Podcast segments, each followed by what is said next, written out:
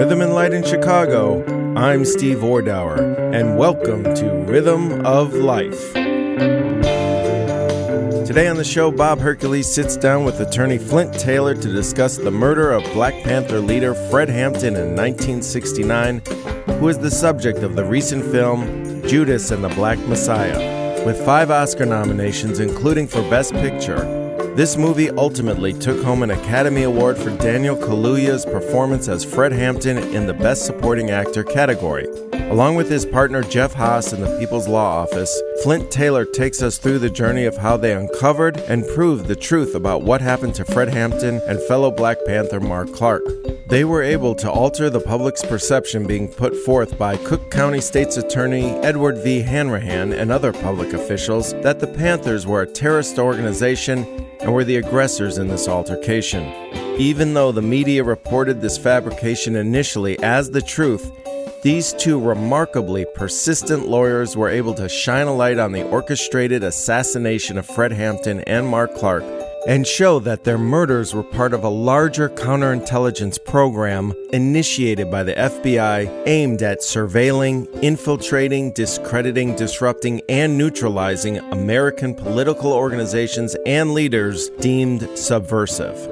I want to welcome Flint Taylor to the program today. Flint is the author of The Torture Machine Racism and Police Violence in Chicago, and he's a longtime member of the People's Law Office. Thanks for coming down here today, Flint. Glad to do it, Bob. So, I want to start out by taking you back in time to the year 1969, a very tumultuous year, obviously. Give us, set the scene a little bit about that time, 69. What was it like? What was going on? And eventually, what led up to the Hampton incident? Well, uh, back in 1969, uh, the, the, the struggle against the war in Vietnam was was at its height. Uh, the Black Panthers, uh, the Young Lords, uh, the the SDS, uh, Young Patriots, all these groups, uh, revolutionary and radical groups here in Chicago, and, and many of them across the country, were gaining strength. And um, here in Chicago, the the Panthers uh, were organizing something called the Rainbow Coalition with the Young Lords, which was a Puerto Rican group, and the Young Patriots, which was an Appalachian group of, of, of people who had poor whites who had moved up here, and of course SDS was was a radical uh, student organization, uh, and all of that coming together in 1969 at the time uh, that Nixon uh, had just been elected and was escalating the war in Vietnam. Uh, was a time when young people, uh, particularly, and people of color in particular, were organizing and taking to the streets uh, and demonstrating. Uh, and with regard to the Panthers, they had set out a whole program, uh, a 10 point program, a revolutionary program uh, for change in this country. And so that's really what it was like in 1969. Personally, I was a law student at Northwestern uh, in 1969, and that's where I got my uh, entry into the movement, uh, entry into what became the People's Law Office uh, later in 1969. How did you uh, happen to meet Fred Hampton? Well, I met Fred Hampton. We had started an office, uh, several young lawyers uh, and several young law students. Uh, had started an office in August of 1969 called the People's Law Office. Uh, we opened up uh, a storefront. It was a it was previously a sausage shop uh, up at the on uh, on uh, Halsted Street, uh, Halsted and Webster, which at that point was in the middle of a very diverse uh, working class community, and. we were representing many of those groups I just mentioned, uh, particularly the Black Panthers. And at the time we started uh, and had was were working on these cases, Fred Hampton had been railroaded and sent to the penitentiary, uh, and he was uh, in Menard, way downstate. Uh, and myself and, and the lawyers and other students were working on getting him released on what they call appeal bond. Uh, while his case was on appeal, uh, the um, uh, we were attempting to get get bond for him. What was he uh, charged with? He was charged with robbery, Uh, it was a, a, a, case where in Maywood, which is where Fred Hampton was from, uh, right west of Chicago, um, a ice cream truck had been stopped and uh, ice cream had been taken from the, the, the, driver. And Fred Hampton was charged with that. And, and that was an ice cream truck uh, robbery. Robbery. And, okay. and, and what he really was charged with was taking $71 worth of ice cream and passing it out to the kids in the neighborhood. Wow. Um, and for that, he was sent to Menard. He was. Um, and of course, it was a highly political case in the sense that uh, he was already very well known as a charismatic leader of the Black Panther Party, uh, and the prosecutor at that time was was Edward V. Hanrahan, uh, who was uh, uh, next in line to take the original Richard Daley's place as the mayor of the city of Chicago. He was like the heir apparent to, he was to the old man. Right, and uh, initially the judge was going to, uh, when when Fred was convicted, uh, which uh, was questionable in of itself because it was an eyewitness identification. Uh, the judge was going to give him probation, hmm. but Hanrahan came down very heavily on the judge, who was who was an African American judge, and he changed up and gave Fred two to five years. Wow, penitentiary. Amazing. And what we know that Hampton was perceived to be a threat by the FBI. Why was he perceived to be such a threat? Well, I, I touched on it briefly. Uh, he was he was 21 years old uh, when he came out of the penitentiary. We did successfully get him an appeal bond, um, and he did come out of, of Menard pending appeal uh, in August of 1969, just about the time we were actually opening the People's mm. Law Office itself. Right.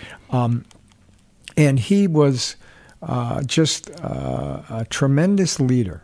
For his age, it was remarkable. That's all right, because we said even before this happened, and we're going to say it after this, and after I'm locked up, and after everybody's locked up, that you can jail revolutionaries, but you can't jail a revolution. Right.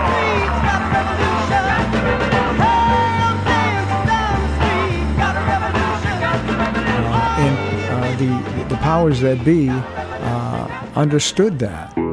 He had a tremendous capacity for leadership. He had a tremendous capacity for organizing and bringing together different groups uh, who were opposed to the government, who were opposed to the war in Vietnam, who were opposed to police brutality. Anybody that's out there for the protection of the people happens to be in direct conflict with them. What makes them mad about it? What makes them mad about it is that they have black people and white poor people and red poor people and Puerto Rican poor people and Latin American Puerto Rican people of uh, poor people of all descents. They had them caught up in movements based on racism when the Black Panther Party stood up and said that we don't care what anybody says. We don't think you fight fire with fire best. We think you fight fire with water best. We're going to fight racism, not with racism, but we're going to fight with solidarity. We said we're not going to fight capitalism with black capitalism, but we're going to fight it with socialism. We stood up and said we're not going to fight reactionary pigs and reactionary state attorneys like this and reactionary state attorneys like Hanrahan with any other reactions on our part. We're going to fight their reactions with all of us people to get together and have an international proletarian revolution. Right on. Right on. And that's saying all power to the people. Right on. That's saying that no matter what color you are, you're just only two classes.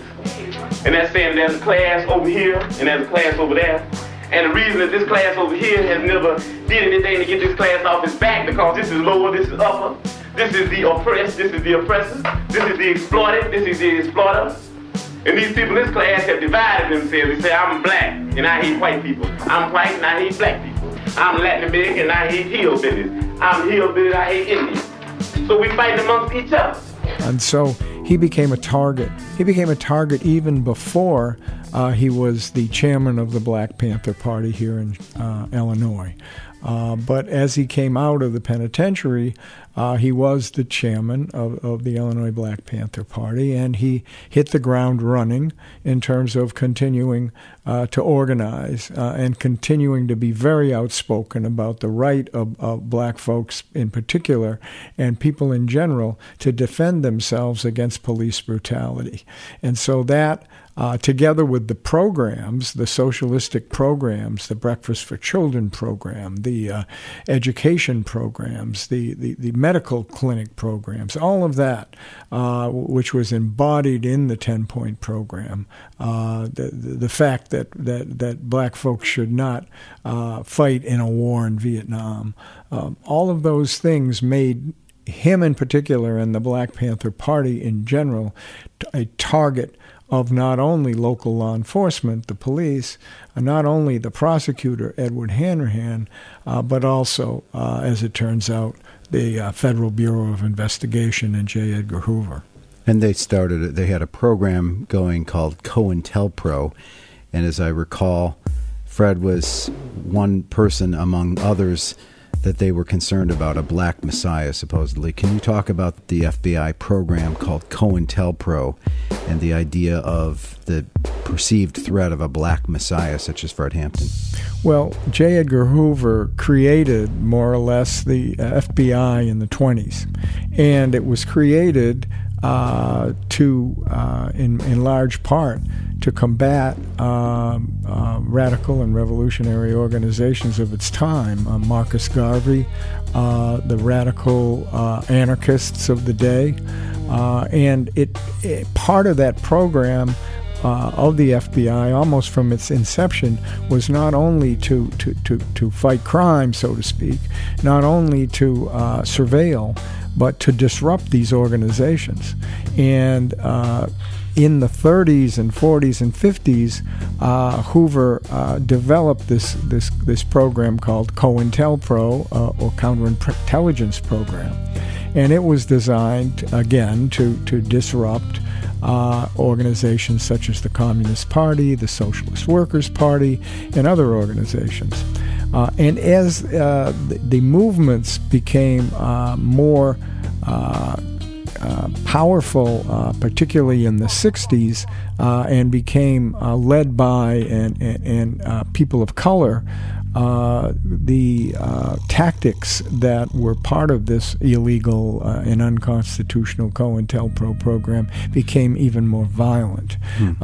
and um, as the late 60s, when um, such organizations as, as, as Dr. King and SCLC, uh, Malcolm X, uh, and um, the uh, Nation of Islam and, and Elijah Muhammad, uh, Rap Brown, Stokely Carmichael, SNCC, SNCC, of right. course, yeah. All of these leaders and organizations were very powerful in the civil rights movement and in the black liberation struggle. So Hoover then sent out memos in, in 67 and again in early 68 uh, calling for disruption and, quote, neutralization of these leaders and these organizations. And of course, we learned that neutralization is a term and was a term of art. Uh, CIA used it, uh, and that could mean uh, several things, but it included, of course, assassination. Hmm. Um, and uh, that they named not only the organizations uh, from SCLC um, all the way to the Nation of Islam and and SNCC and and, and uh, Rap Brown and his organization, but they named those leaders as messiahs who could electrify and unify the black nationalist m- movement.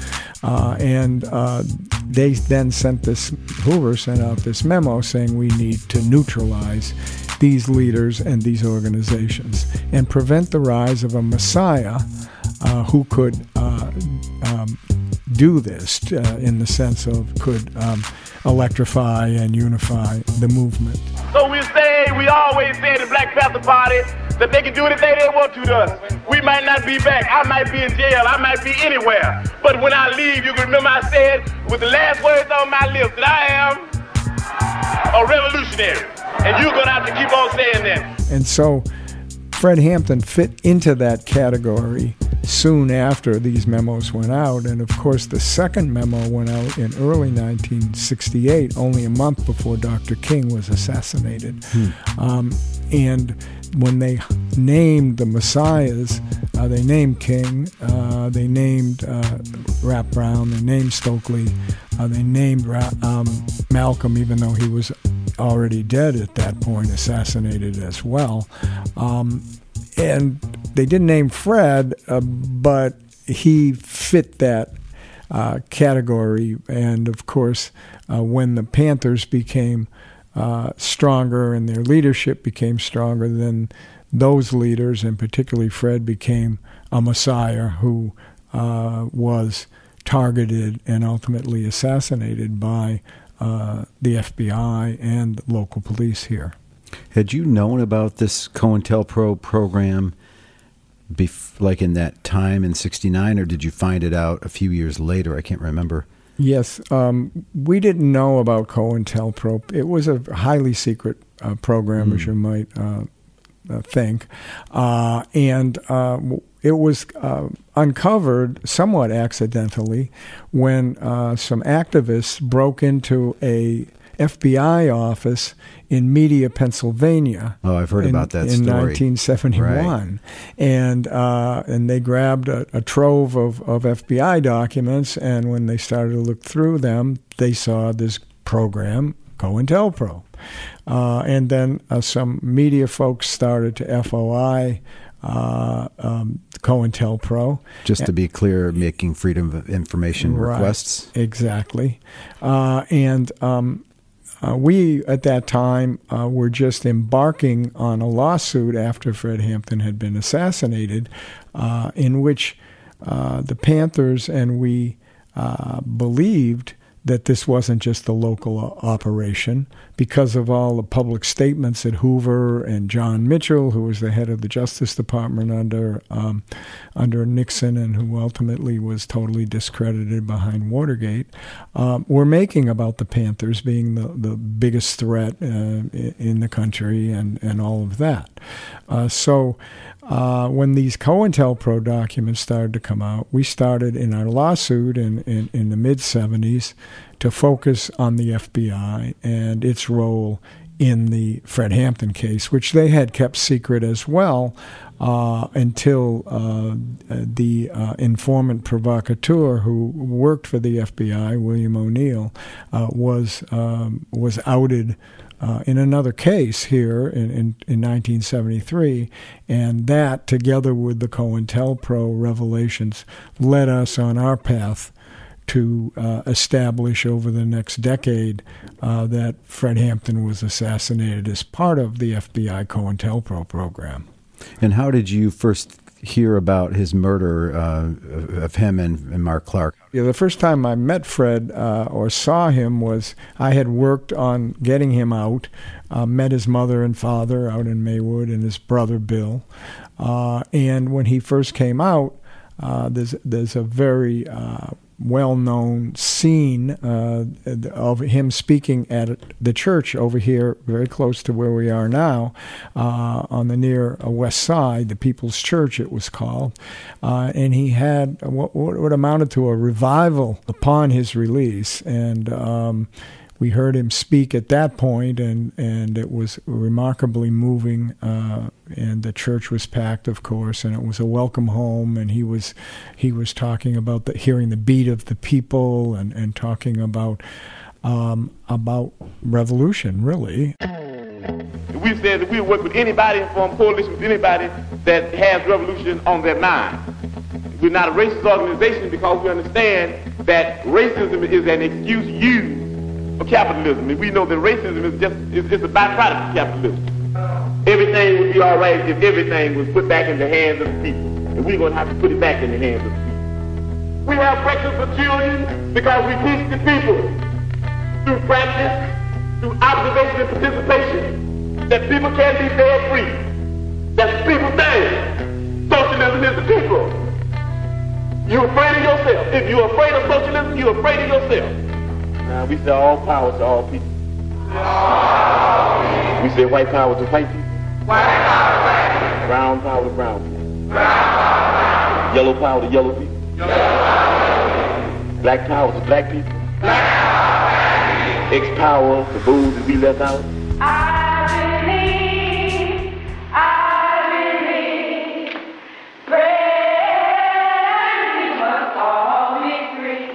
Learned a lot when I was in prison.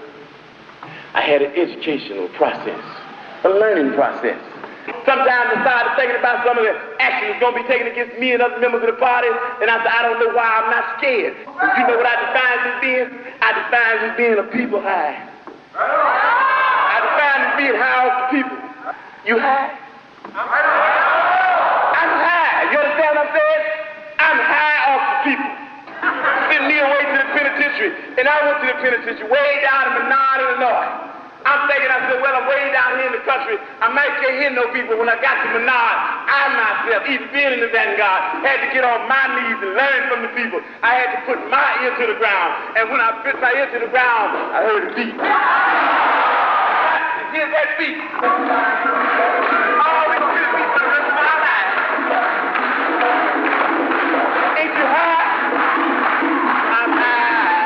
know what we're talking about? We're talking about a beat that can't be stopped by anybody. We're talking about we're going to make some changes in this system. You can see that uh, in the murder of Fred Hampton, Mike Gray and Howard Alk's um, iconic black and white 1971 movie, and it's redepicted in, in, in the movie uh, Judas and the Black Messiah. Right, which we'll get to in a second. Um, but um, going back to your, to, to, to your question, um, I first uh, was involved in the actual murder uh, investigation within hours of, of Fred being uh, and Mark being murdered um, in the early morning hours of December 4th. The lawyers, as I said, we were representing the Panthers, so we got a call and I got a call from our lawyers to come to the crib, to the apartment, uh, uh, 2337 West Monroe Street here in Chicago. It was sometime in the early morning. Uh, so I left home, uh, went to my law school, Northwestern, uh, got another law student, uh, Jack Welch, who was, who was working with us in, in the People's Law Office, and we went to the apartment. Uh, and we had a crew organized by Skip Andrew, uh, one of the People's Law Office lawyers, to take evidence, to document evidence uh, of the of the murder scene. Uh, and we had uh, a filmmaker, Mike Gray, there, and we had um, photographers there, and and a crew of us were taking evidence. Uh, and so, as I understand it, there was no blockade. Like uh, it was, the house was wide open, as I recall. And uh, maybe you can describe that because it sounded to me when I read your book about this it was incre- I was incredulous that they would just leave this wide open. Is that was that the case? Yes, um, it, uh, a remarkable mistake, blunder, uh, as it were, uh, from the point of view of, of, of, of suppressing the truth and covering up uh, by the police. Uh, it was like just about dawn by the time they finished their murderous raid. Uh, and you would expect that they would have set it up as a crime scene with the yellow tape and right. all of that. But instead, uh, either because they were so overconfident that their false story about a shootout uh, would would carry the day, and of course it didn't uh, originally. Um, they um, they left. After a 15 minute gun battle that cost Illinois Black Panther Party Chairman Fred Hampton his life, Sergeant Gross described the raid as 15 minutes of hell and a miracle. A miracle because not one policeman was killed, a miracle because not more policemen were shot. The firing stopped only when the occupants realized their arsenal was no match for the police arsenal, an arsenal that included a 45 caliber submachine gun and two shotguns. Now, the other um, possibility uh, or theory about why they left is that they knew as the sun rose and that community saw uh, what had happened that there could be an uprising, oh, uh, and so that they they got out of there before uh, that happened. Uh, so they didn't leave anybody stationed there or anything. nobody. It was wow. wide open, Amazing. and and uh, we all went there. Uh, Bobby Rush, uh, who was uh, the Minister of Defense and and and, and um, another important leader here of the Panthers in Chicago. Now a congressman. Exactly, and right. former alderman as well. Right. Um, he he held a press conference in front of the apartment, and he uh, very famously said, "We lay this murder at the foot of J. Edgar." Of course, uh, uh, J. Edgar Hoover. We'll prove that these pigs murdered Fred Hampton while he was asleep. They attempted to wipe out the Black Panther Party, and and after they, if they succeed in this, if black people, allow them to succeed, and then, then they're going to move on black people in general, just like Hitler did in Germany. But at that point, it was more a belief based on, uh, on, on statements and the fact there were raids all over the country of Panther offices, but the documentation uh, came later. Um, but but I spent ten days in that apartment with many others, uh, Wow. taking evidence. Um, we we um, the Panthers uh, had um, um, uh, tours uh, that they conducted every day of people who in the community who came through. Uh, hundreds and thousands of people. Not only It was always just wide open. Anybody could walk in. yes, yes. Um, What was it like for you when you first walked in? This is your friend, your client, somebody you had a lot of uh, faith in, and he was. It was a murderous r- rampage, really. I'm sorry to ask you, but what was this like for you personally to walk into that house? Well, I was basically uh, the same age as Fred Hampton, but of course from a very different background uh, and a bit naive. Uh, so to walk in to the apartment, of course, the first thing was was shock. You know, you you there was blood on the on, on the floor outside of the apartment, uh, uh, uh, the room that Fred Hampton had uh, been asleep and murdered in, because his body had been, been dragged off of the bed and, and, and laid uh, on, on the floor there. Uh, there were bullet holes. This was a, a, a very small uh, apartment with with with uh, plasterboard walls, uh, cere- um, uh, you know, d- dividing very very tiny bedrooms, Right. so that. Uh, you could see bullet holes, which in fact were, were made by a machine gun uh, that uh, basically made the walls look like Swiss cheese in terms of the holes.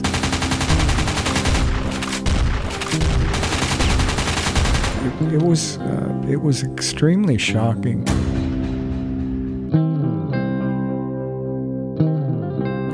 Was hard to, on the one hand, really comprehend uh, the enormity of the crime that, that you were witnessing, but it was, in, in, in fact, a murder scene, a crime scene. Yeah. uh, an assassination scene. And I think uh, the fact that uh, we, we shifted so quickly from shock to uh, the kind of adrenaline driven work uh, of, of you know, cataloging all of the bullets that were on the floor, and bullet shells, and and and and, and all the um, bullet holes. We didn't know what you know exactly. Uh, which pieces of evidence would be the ones uh, that would uh, be the most important. Uh, we did know that uh, the front door was an important piece of evidence because they had started uh, saying that there was one bullet hole and it was the one that showed that the Panthers started it for because it went from the inside to the outside. Oh, right. And so we, um, and Skip particularly, um, went to that door panel, saw there were two holes, one going in and one going out. Uh, and he uh, then had the pictures uh, and the video taken of the panel in the door.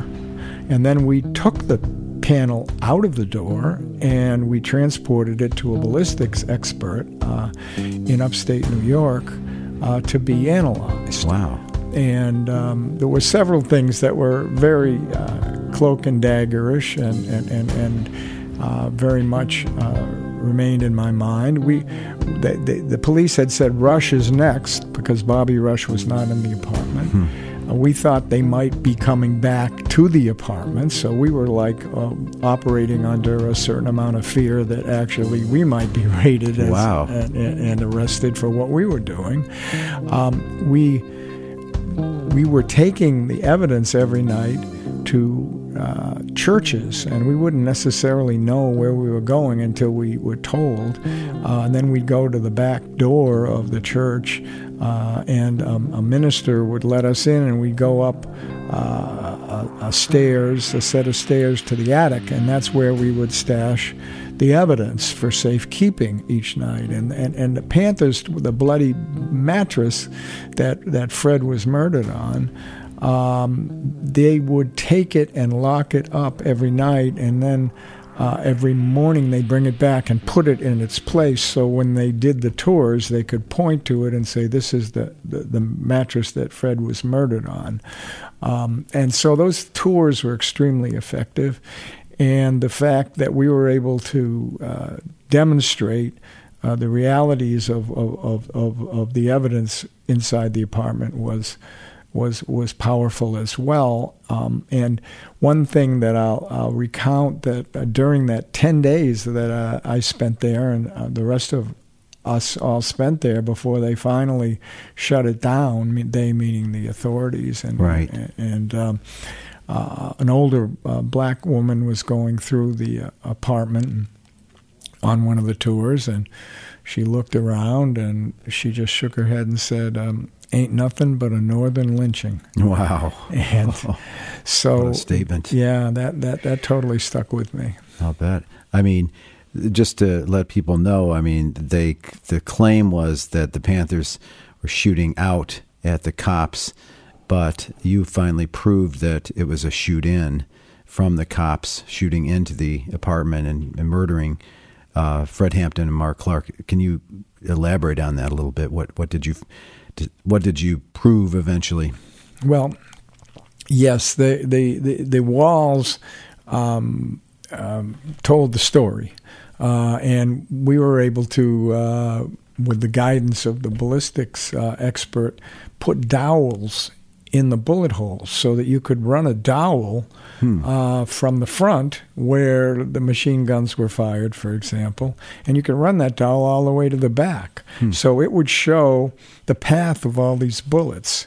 Uh, and so when we got through doing that, the path of all the bullets except that one uh, that went out through the, the, the, the, the front door area um, were could be tracked to the police, and none other than the one could be tracked to a position where the, where a panther was, and that was Mark Clark, who was sitting sentry, and and uh, in all likelihood, uh, because of the angle of that bullet, it was upwards that he may well have uh, that shot may have got, been fired after he was shot and killed uh, through the heart, hmm. and the gun just went off.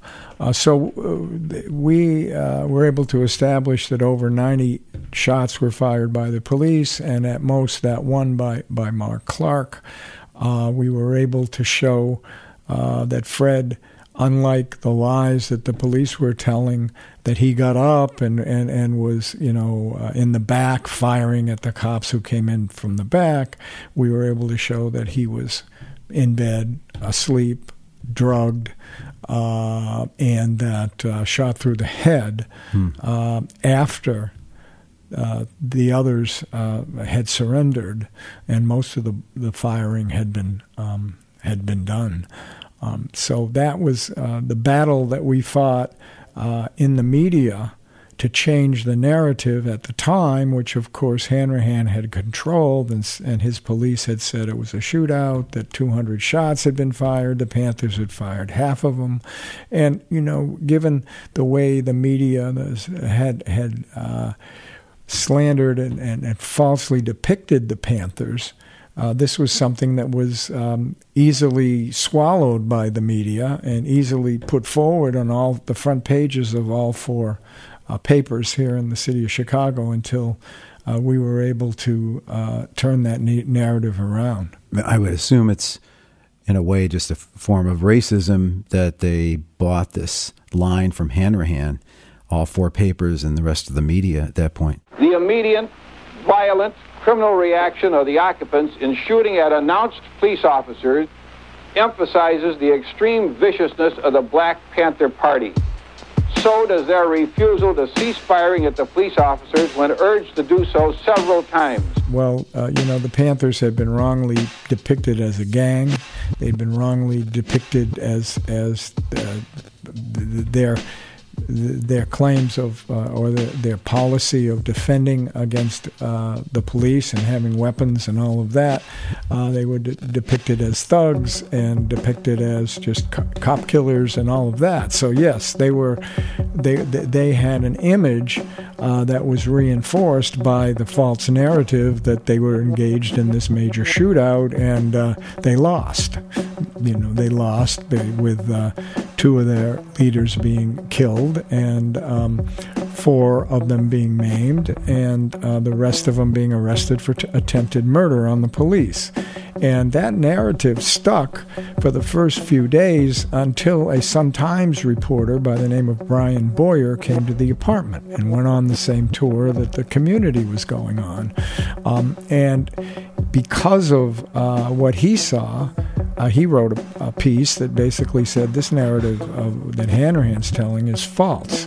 And he laid out uh, basically what uh, anyone who went through that apartment with an open mind would see. Right. And that piece ended up on page 43 of the Chicago Sun Times next to the obituaries. They buried it. They buried it. And um, Brian quit And that caught the attention of the editor of the Sun Times, Jim Hoge, at that time. And he came down a couple of nights later, and I, you know, I, will never forget this. We were working under floodlights, and uh, apparently he and his wife uh, had been at the opera, and they were dressed to the nines, and they came through, and we showed them, you know, what what we knew, and he went back, and the editorial policy of the Sun Times and its its sister paper, the afternoon paper Chicago Daily News at that time, changed their policy, changed the approach, uh, and then it became kind of a newspaper war between the two uh, Sun Times, uh, the Fields papers, and the uh, Tribune papers. The Tribune had, of course, the Tribune, uh, rock rock hard conservative Republican paper, and its sister paper, the afternoon paper, was the Chicago Today. So then it became kind of a war, and Hanrahan went to the Tribune and gave them a, a false uh, exclusive. Uh, the old, the, the very uh, famous um, bullet holes that turned out to be nail heads, and uh, uh the Sun and the and, and, the Daily News ran an exclusive, giving the Panthers um, um, the uh, floor to talk about what happened to them, and and, and so it went. Um, and uh, so it went for the next 13 years as uh, as we fought uh, the case uh, first in the criminal courts to get the, the Panthers' attempt murder charges dropped, uh, which they were after it was shown that the the crime lab, the police crime lab, had dummied up uh, evidence uh, falsely connecting shells to, to the Panther weapons when they, in fact, uh, were police uh, shells. Uh, and then on into federal court, um, where we had our civil rights suit that went on for 13 years. 13 years, wow. So this was a 13 year quest to bring justice to the Hampton family. Can I don't know if you could quickly summarize this, but there was all kinds of malfeasance, as I recall from reading the book, and uh, twists and turns, and uh, also the discovery that there was an informant named William O'Neal, and uh, maybe you could talk about the role of William O'Neal, how that was discovered. Right. Um, as I said, we filed a civil rights lawsuit um, called 1983, Section 1983, um, in early 1970 uh, on behalf of the Hampton and Clark families uh, and the seven survivors of the raid. Uh, we drew one of the worst judges uh, in in the Chicago Federal District Court, uh, J. Sam Perry, and uh, the battle was on. first, he threw out Hanrahan and, and the prosecutors on an argument of immunity. we were able to get those defendants uh, restored in uh, 1972 and in early 1973 uh, the revelations came out that a panther by the name of William O'Neal uh, who was thought to be and served as a uh, security uh, captain in the Panthers and had access to the Panthers and to Fred Hampton as such uh, was in fact uh, an FBI informant. Uh, so we then um, uh, used uh, the litigation, the, the lawsuit that we had, to turn the focus onto the FBI to find out exactly what O'Neal did and why he did it, and and and who was connected with this uh, higher up than than an FBI informant, um, and that led us uh, to the discovery of a FBI document, which was uh, a floor plan which O'Neal drew at the uh, instance of his control agent, someone named Roy Martin Mitchell. This is a floor plan of the of the house, the the apartment that Fred Hampton was staying in. Right. It was a floor plan of, of 2337 West Monroe. It was drawn uh, only a couple of weeks before the raid. Uh, it showed uh, in detail where Fred would be sleeping. Uh, and uh, it was part of an FBI document that, on its face, said that it was disseminated to, uh, in other words, given to uh, Hanrahan, who was the prosecutor, whose police officers um, uh, executed the raid. Jeff Haas was Flint Taylor's partner at the People's Law Office and was deeply involved in the Fred Hampton case. While O'Neal was an FBI agent, he marked every piece of furniture and even said, This is the bed where Fred Hampton and Deborah Johnson sleep. At that point, we could match up the mark on the diagram with where Fred Hampton slept with the trajectories of the police bullets, which by and large were aimed at that particular bed.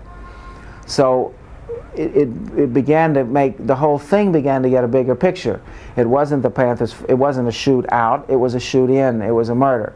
It wasn't just the local police. It was the local police urged to do it by the FBI.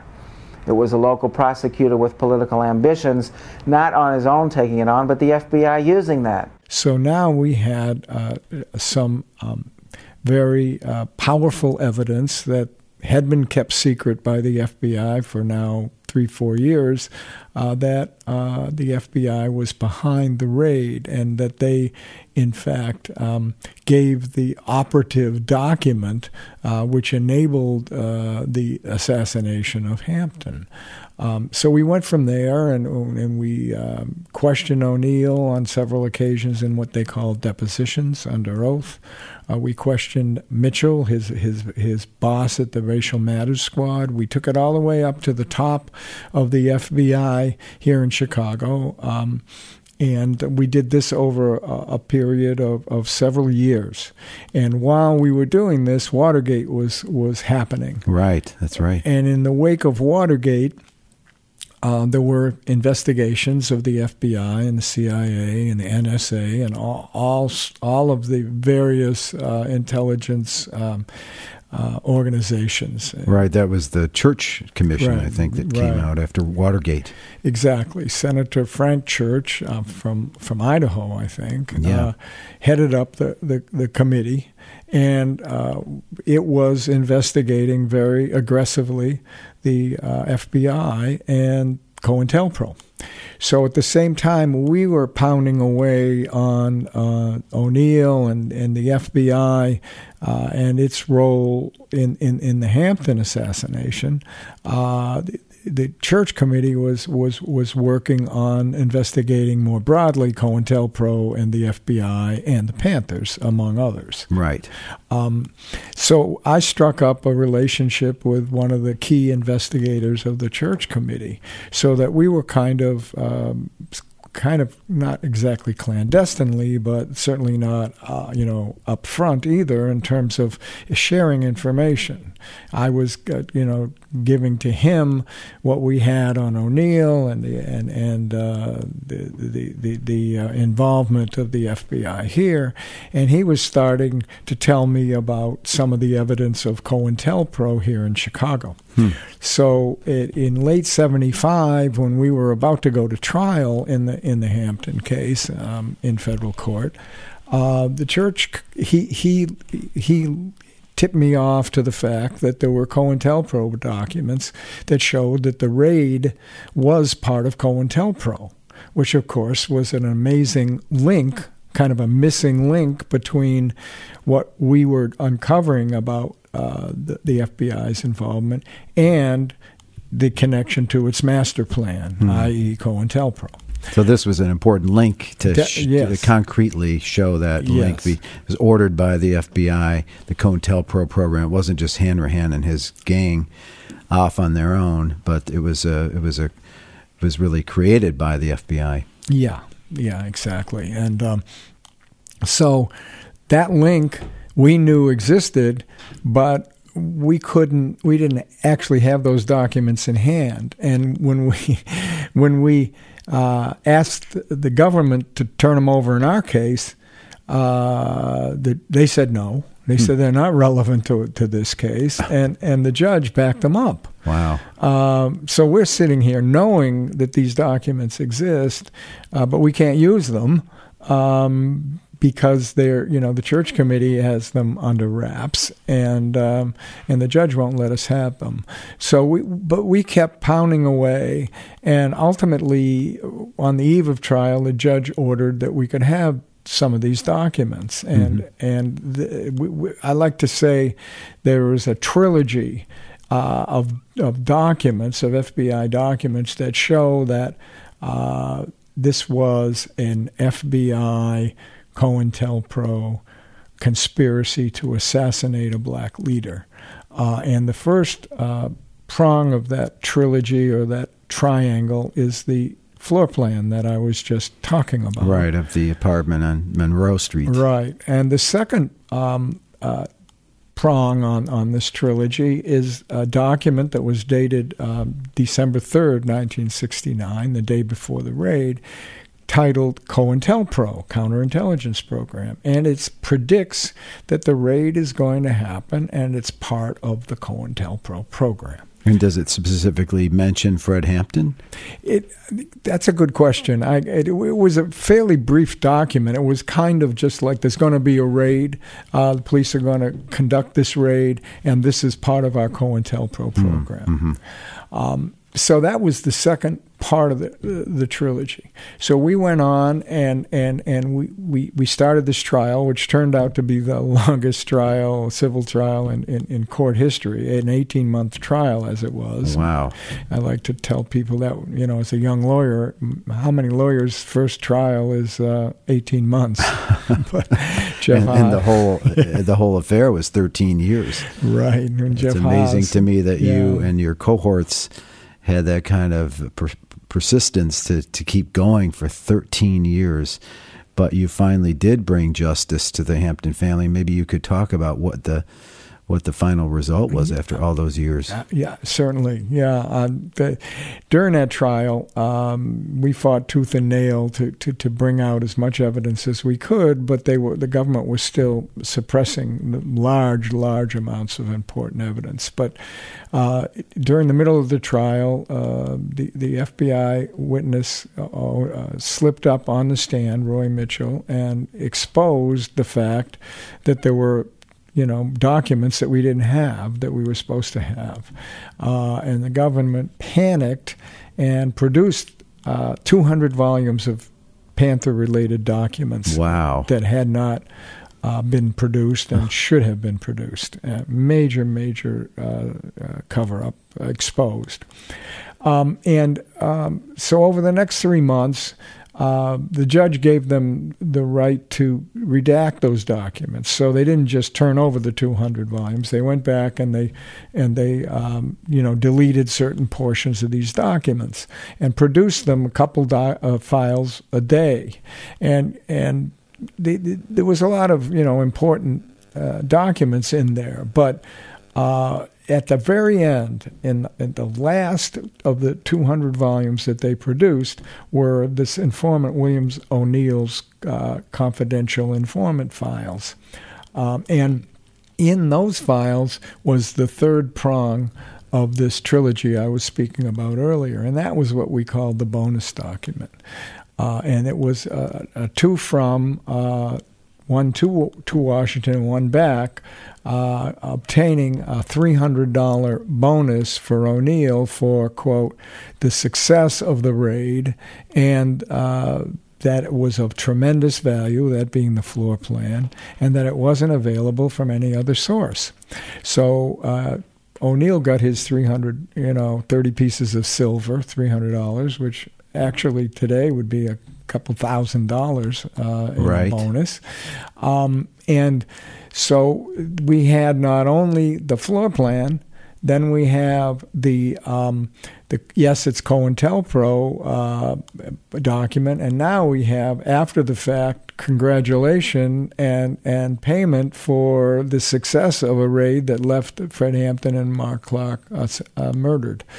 So that uh, I think in the annals of of um, COINTELPRO and the annals of government uh, repression, and uh, this is the only, at least, um, actual documented uh, government assassination of a, of, a black leader. I mean, we, we know that the that the FBI uh, was behind trying to neutralize Malcolm X. We know that the FBI was behind trying to neutralize uh, Martin Luther King, but we don't have the kind of link, uh, documented link to the actual assassins in Martin, in either Malcolm's case or in, in, in Dr. King's case that we have here in, in, in the Fred Hampton case. But uh, to, to, to answer your question um, about uh, I, I wouldn't exactly call it justice because, um, as Mrs. Hampton would, um, would would rightly say, her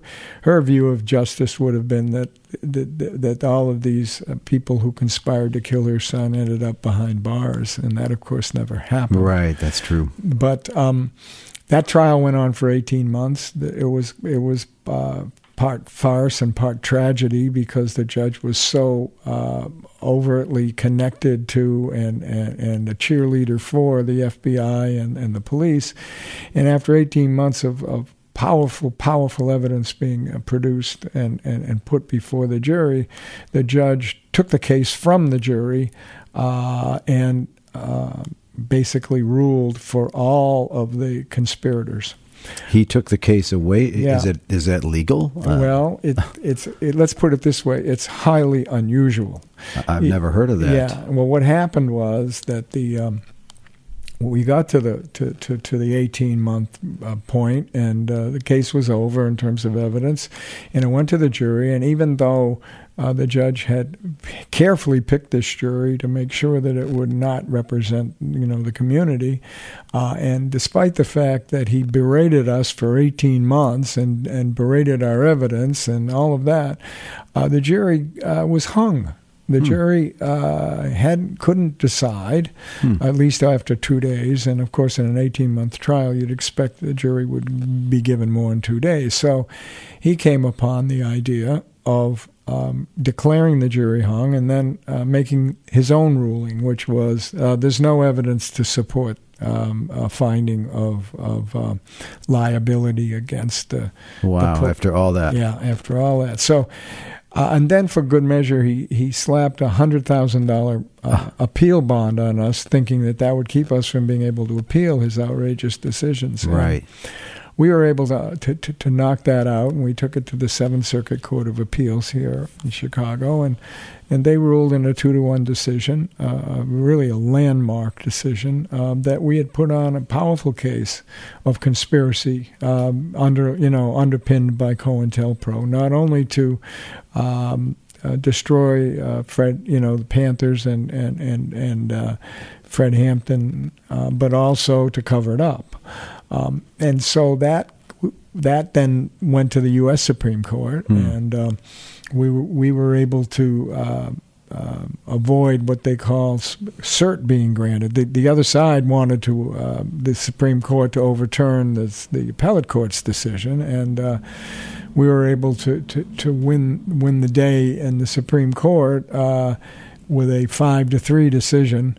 Uh, saying they wouldn't take the federal case, and a 701 decision saying they wouldn't take the police case. Uh, so we we made it through. Uh, the Supreme Court came back to another judge here in Chicago, and then ultimately in early 1983, uh, we were able to um, settle the case um, in uh, what was at that point uh, the, the largest civil rights settlement uh, known. An appeals court ordered a new trial. Government agencies waived the jury. It was simply a matter of working out a settlement, not easy, with five lawyers involved on each side. Today, after two years, they reached it.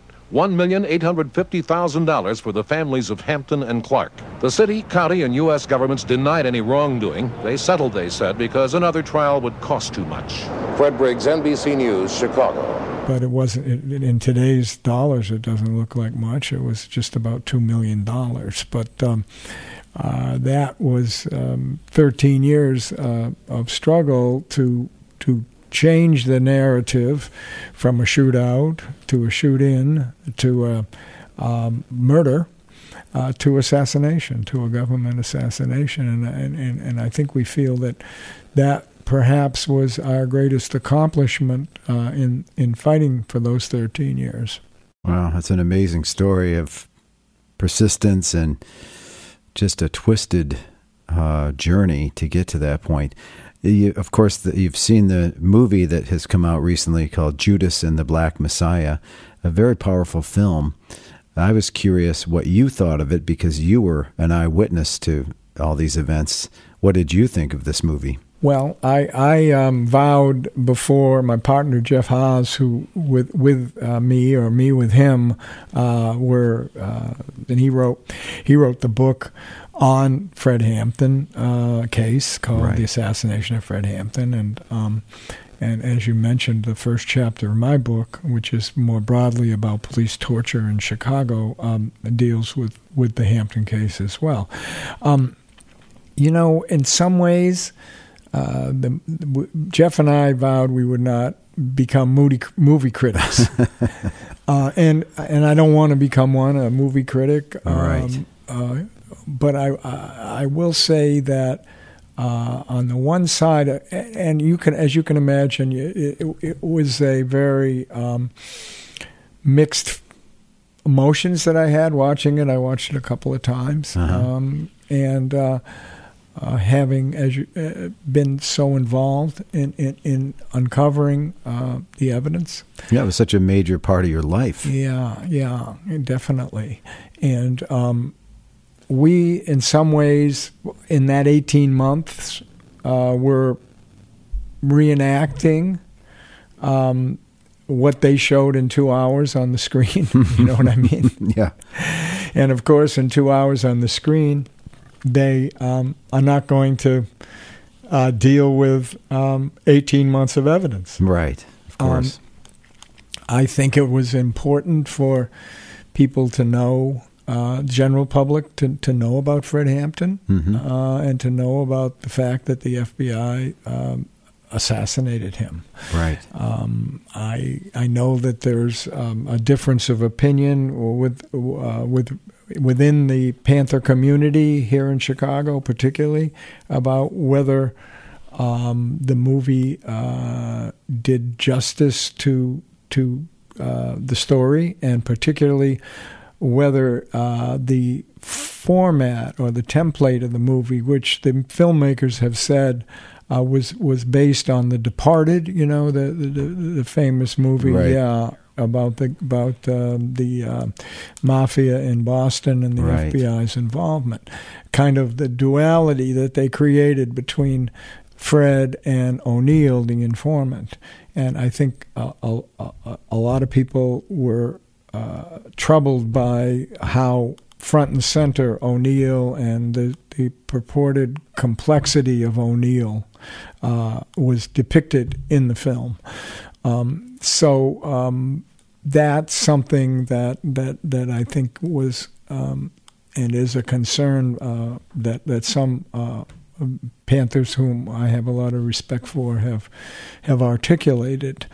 Um, so, what did they get right in this movie, in your opinion, or what was important to get out to the public? Well, I think that um, to the degree that that it depicted uh, that Fred was assassinated uh, by the FBI, um, and that it went all the way up uh, to Hoover himself, I think that was very important. I think to the extent that it um, depicted Fred as a powerful leader.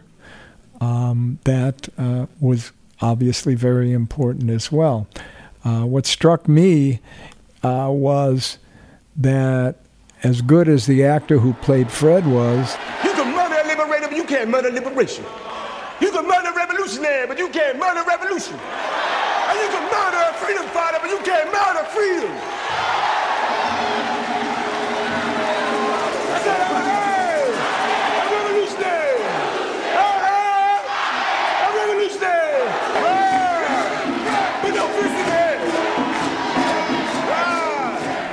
He couldn't um, really demonstrate how powerful Yeah. a speaker the actual Fred Hampton was at 21 years old, and you can kind of judge for yourself.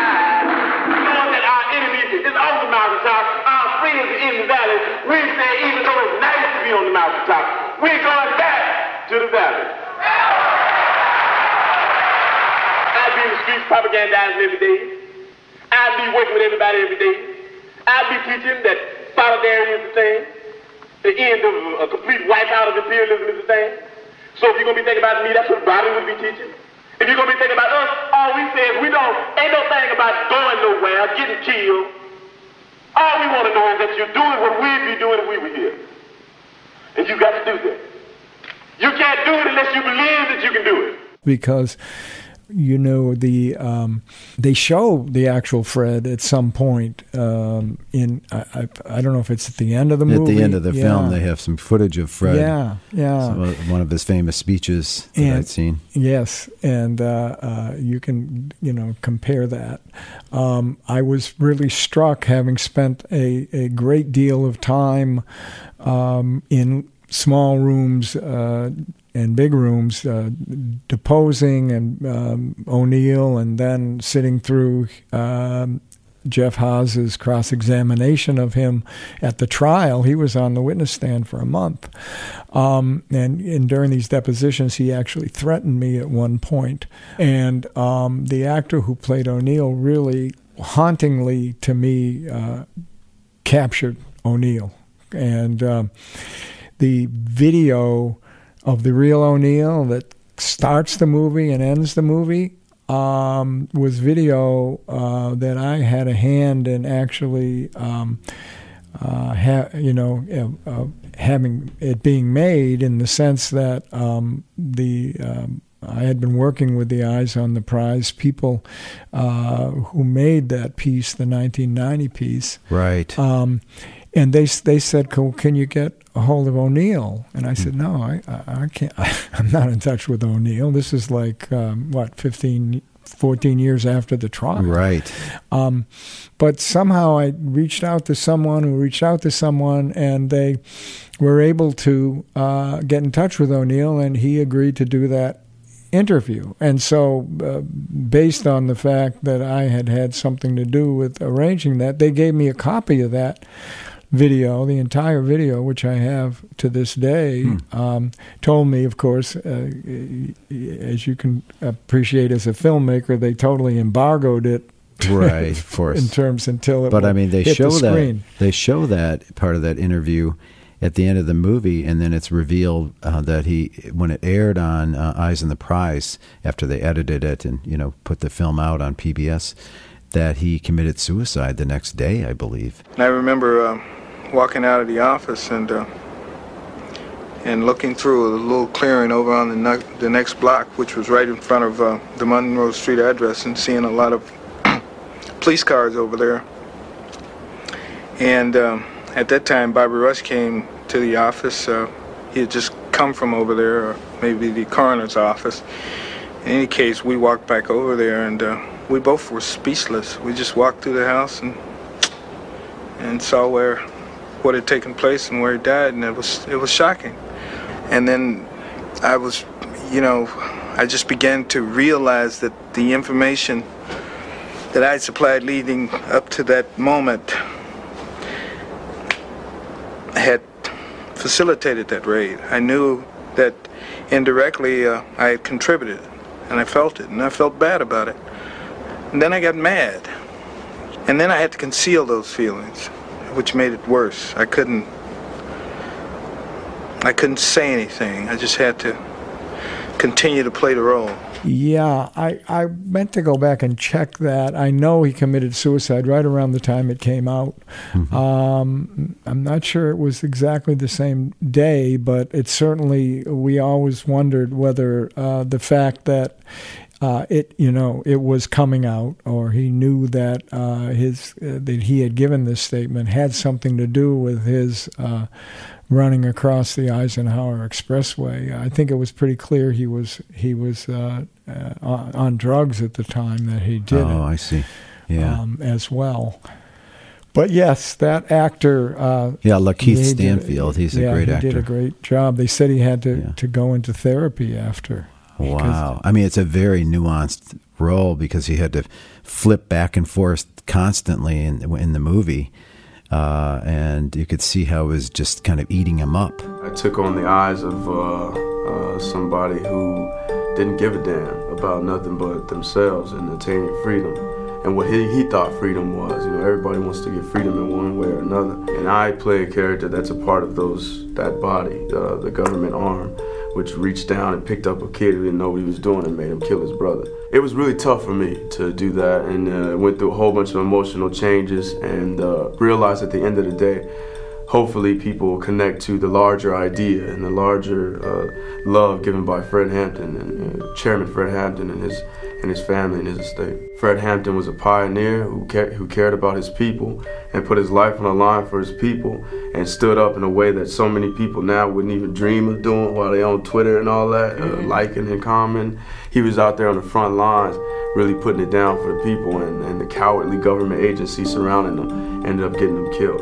In his eyes, you could see how the effect it had on him. It was an amazing performance, I thought. Yeah, I, I, I thought it was uh, remarkable as well. And I think in some ways that may be what troubled some of the Panthers, that not only focusing on O'Neal kind of as, as you know, um, if not an equal uh, character in, Mhm. in the movie, uh, maybe even more uh, of a dominant character in some ways um, than, than Fred, uh, that that really wasn't doing justice to the broader story of, of it all and to the broader story of who the Panthers were and, and what they were about, you know. Um, but um, I guess you could say that the fact that um, in the Golden Globes that um, the actor Kaluuya, who Daniel Kaluuya, who Mhm. played Fred, got the best supporting actor. Right. Yeah. Which- it's interesting, isn't it? Yeah, Right. it is interesting. Yeah, I thought that was interesting. Yeah. Well, do you think it was a good thing or a bad thing to have had t- this major motion picture tell the story? I mean, the story unfortunately has been somewhat forgotten and uh, overlooked. Um, is it a good thing that a movie com- may not be a perfect movie, but it does? Well, I, you know what I hope for is that it'll uh, drive people to do more uh, investigation. Mhm. Um, as you and I know, there was a remarkable film that I re- re- mentioned earlier, "The Murder of Fred Hampton," Right, that, that Mike Gray. yeah, Right. and, and Howard Alk made. Yeah, great film. That's still you can still go watch that, and you really can get a total feel for, for who Fred Hampton was and the details of of the murder at the time and what was known at the time. And then if you fast forward to 1990, uh, and you go and you find Eyes on the Prize two, Mhm. uh, and the, the episode that we were just talking about that Mhm. O'Neal was in and the interviewer was in was called "A Nation of Law?" question mark Yeah. and and and it's a 30 minute piece on the Hampton case, updated, of course, with all that we knew as of 1990, which was all the FBI stuff that wasn't known when the murder of Fred Hampton was made, and also the second half of that piece was was about Attica. So Right. it's it's it's it's a very Which you powerful, were also involved in the People's Law Office, well, right? yes, my my partners Michael and and Dennis uh, were deeply deeply involved in that case, um, which is a a whole other. Uh, We could do a whole podcast on Attica, you- of course. Oh, definitely. What do you think is the legacy of Fred Hampton? And I'm thinking about in the times we're living in today, um, how does Fred Hampton's story fit into that, or what, what what connection can you make? Well, it. obviously, we're in another time where um, the focus on on police violence and racism and white supremacy is is at the forefront of, of not only the movements that are so powerfully um, demonstrating it, but it's it's on the agenda of, of the politicians to some degree or Mm-hmm. another as well, uh, and and the general public has to to some degree come to account for and, and, and, and is confronted with the realities of, of racism and, and police violence. And that's what uh, the Fred Hampton story um, uh, it, it demonstrates in, in, in, um, in, in 50 years ago. Right. Uh, but it also um talks about uh, and and um, illuminates um, the what the Panthers were about, and you know, from the Rainbow Coalition, uh, the, fact that they were about unity and about bringing people together of, of, of all different races and and, and persuasions. Um, is something that's a real uh, lesson today, where we have a lot of different um, um, organizations and, and a lot of different groups that um, ethnic groups and racial groups that are the subject uh, in one way or another of, of police repression and government uh, discrimination. Um, and the message of, of unity uh, is important today uh, as it was then, and the kinds of programs that the Panthers were uh, um, involved in and promoting, uh, those kinds of pro- programs around education. With no education, the people that take this local foundation and start stealing money because they won't be really educated to why it's a people thing anyway. You understand what I'm saying? With no education, you have neo-colonialism instead of colonialism, like you got in uh, uh, Africa Nine, like you got in uh, in, uh, in uh, Haiti. So what we're talking about is there has to be uh, educational program. That's very important. As a matter of fact, we so important for us that a person has to go through six weeks of our political education before he can consider himself a member of the party, able to even run down ideology for the party. Why? Because if they don't have an education, then they're nowhere. You dig what I'm saying? They're nowhere because they don't even know why they're doing what they're doing. You, you might get people caught up in the emotionless movement. Uh, you understand me? You might get them caught up in because they're poor and they want something. And then if they're not educated, they want more. And before you know it, they'll be capitalists. And before you know it, we have Negro imperialists. anti-war, um, um, you know, anti-hunger, all those kinds of things are still major issues uh, to be dealt with and addressed, and are being addressed uh, by the, the movements today. So, I mean, when you see the, the the movements calling for defunding the police, putting the money in other places, Right. I- I- you know that and Panthers weren't articulating it the same way, but it's the same Yeah. principle. As many correlations. Yeah, yeah, and and uh, you know we could go on and on, but um, you know the lessons are many uh, in, in in terms of who Fred Hampton was, who the Panthers were, what the government did uh, in response. Uh, and um, those are just a, a few things uh, to touch on. I would mention there's another, uh, actually two two a set of two movies. Uh, another one Mike Gray made, which was called American Revolution Two, Right. which was made just bef- he and Howard Alk again made this that movie just before they started to make uh, what turned out to be the murder of Fred Hampton. Right. And that's all about the Rainbow Coalition. Oh, okay. That's a that's a terrific movie to see the Panthers and Bobby Lee in particular. Um, w- you know, with uh, the, the the Young Patriots, the uh, Appalachian group uh, that was very radical here in, Mhm. in the city back at that time, Right. and Cha Cha Jimenez and the Young Lords, which was the Puerto Rican group that was so powerful back in in Chicago and across the country. So I think that um, yeah, there are there are many lessons, and I think that uh, people who are um, um, uh, energized um, um, intellectually or, or or politically by by the movie uh, should uh, uh, try to make those links in terms of their own work and also to, to, to, to do the research that uh, to see some of these other movies and, and, and read some of the other treatments uh, of, of, uh, of Fred Hampton and, and the Panthers um, that, that have preceded this movie. Right. Because, of course, this is Hollywood after all. well, right. There's that. Join us next time for the second part of this interview as the discussion turns to the legacy of police torture in Chicago, spearheaded by the notorious Commander John Burge, documented in Flint Taylor's landmark book, The Torture Machine Racism and Police Violence in Chicago.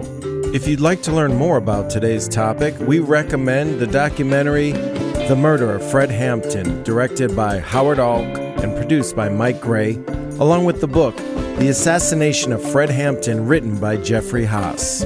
Original music was composed and arranged for this episode by Trey Espinoza of the Berklee College of Music and Steve Ordower. And if you enjoy this podcast, please subscribe, leave us a rating and review so more people can hear about us, and share about Rhythm of Life on social media and like us on Facebook. And we now leave you with some insight and wisdom from the wonderful poet, author, and musician, Mr. Gil Scott Heron. Thank you for listening. I'm Steve Ordower. This has been a Rhythm and Light production.